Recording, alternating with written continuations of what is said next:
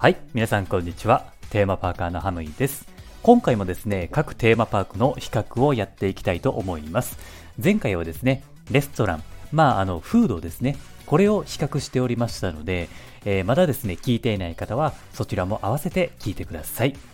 今回はですね、えー各テーマパークのショーの雰囲気を見てみようと思うんですよね。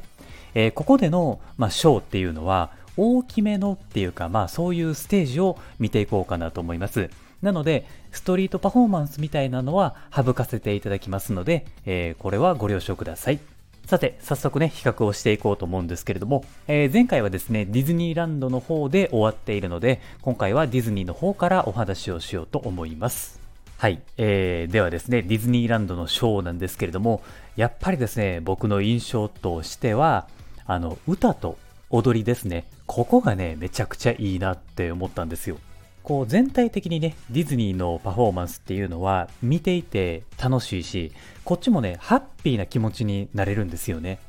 多分、ほとんどっていうかまあ、ほぼ全部のショーで歌と踊りがあるんじゃないかなっていうぐらいに、どれもやっぱり凝っているものが多いんですよね。で、あの、ディズニーのショーっていうのは、キャラクターが見れるっていうのも最大のポイントではあるんですよね。特にあのミッキーマウスね、このミッキーマウスは世界中で1人しかいないっていう設定になってるじゃないですか。あの、どこかの場所で同時にっていうのは現れない設定になってるでしょだから世界に1人の存在を大切にしてるじゃないですか。そういうのもあるんで、やっぱりその一瞬一瞬を大切に感じたいというか、まあ、やっぱりこう、ガッとこう、じっくりと見たいっていうのが、やっぱりディズニーのショーとかパフォーマンスの最大の魅力なんじゃないかなっていう風に感じるわけなんですよ。あとね、音楽のパフォーマンスもね、めちゃめちゃすごいんですよね。個人的にあの好きなショーがあってですね、これはディズニーシーのショーになるんですけれども、ビッグバンドビートっていうショーがね、めちゃめちゃ好きですね。生演奏ですからね、これ。あの、ほんまにね、初めて見た時はすごいなと思ったんですよ。で、途中でミッキーがね、本物のドラムをこう、バンバンバンバン叩くっていうところがもう圧倒されたんですよね。ほんまにすごいんですよ。まあ、これはね、またあの、どこかで語りたいと思います。まあ、えーディズニーはね、多分これぐらいかなっていう感じですね。はい。では次にね、ユニバの方についてお話をします。ということでね、今からユニバの方にワープ。はい。ということでね、今、ユニバの方にワープをしてきました。皆さん覚えていますか？イマジネーションインパーですからね。はい。というわけで今、ユニバにいます。ユニバのショーもね、めちゃくちゃすごいんですよ。あの、やっぱりね、もともとユニバっていうのは映画のテーマパークでしたよね。もう今はちょっとあの、変わってるんですよ。あの、コンセプトがね。まあ、昔は映画のテーマパークだったんですけれども、まあだから、映画さながらのダイナミックな演出を感じることができる。ここがすごいポイントです。ユニバのショーのね、この迫力っていうのは多分他のテーマパークにはないんじゃないかっていう感じなんですよ。うん。で、個人的に真っ先に思い浮かぶのが、やっぱりあの、ウォーターワールドなんですよね。うん。入って、やっぱりこう、すごい広いじゃないですか。このステージ見たことがある人やったらわかると思うんですけれども、まずこのステージに圧倒されますよね。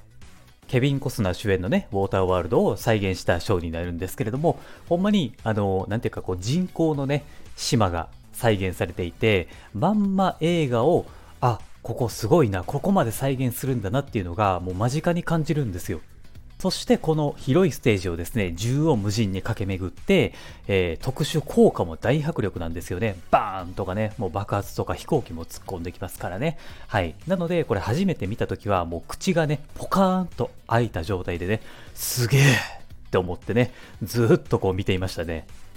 そういうね、あの、迫力のあるショーも魅力的なんですけれども、実は歌物のショーもですね、ユニバはすごいんですよ。ユニバで歌物のショーっていうとね、えーこれはやっぱりシングっていう、まあ、動物たちが歌うショーがあるんですけれども、これもね、見応えが抜群なんですよね。このシングのショーはね、まあなんというか、ライブハウスで聴いてるかのような感じなのと、結構ね、観客側とあのパフォーマー側があの距離が近いんですよね。なので結構近くで見れることができるので、あのそのパフォーマーからの伝わる力っていうのがやっぱすごいんですよ。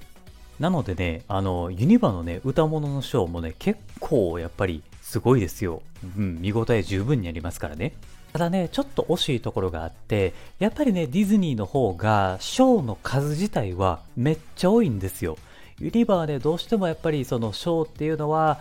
うん、まあディズニーと比べるとちょっと少ないのかなっていう印象はあるんですよね。まあやっぱりこれをね、あのそれぞれのテーマパークの面積がまず違いますよね。やっぱりディズニーランドの方がめちゃめちゃ広大な敷地を使っているので、まあそれと比べるとやっぱりまあ仕方ないのかなっていう気もするじゃないですか。まあだからその辺は、うん、やっぱり差が出てくるのかなっていうふうにも思ってはいますね。はい。まあ、こんな感じでね、簡単に、えー、双方のテーマパークについて、まあ、テーマパークのショーですね、えー、これについて比較をしたんですけれども、やっぱりそれぞれ違いっていうものが出てきますよね。ディズニーの方はオリジナルがメインですよね。うん。あの、ショーがこう、ここでしか見られないものっていうオリジナルのことですね。ユニバはやっぱり映画を忠実に再現しているし、なんかこう、おっていうね、えー、驚くことがやっぱり多いので、そういうのが僕は好きだったりしますね。うん。まあ、なので、どっちもね、素晴らしいんですよ。マジでね。これはもう、だから、どっちがいいとか悪いとかっていうのはもう絶対に決められないですしね。うん。てか、悪いっていうのはもうまずないですからね。まあ、なので、えー、今回はですね、どっちも素晴らしいっていうのが僕の答えになるかなと思います。はい。というわけでね、えー、テーマパークのショーについて簡単にね、比較をさせていただきました。やっぱりね、どっちのテーマパークにね、あのー、遊びに行ってると、こうやって違う点とか、えー、比べてみると面白いね、ところも見つかると思いますので、えー、次回以降もですね、テーマパークを、比較するシリーズですね。これをですね、まあ、あのまた考えていますので、また楽しみにね、しておいていただければなと思います。これを機会にですね、ユニバにもディズニーにもぜひ興味を持っていただければなと思います。あと、このラジオ番組のフォローもぜひお願いします。はい。というわけで今回は以上です。また次回お会いいたしましょう。Have a good day!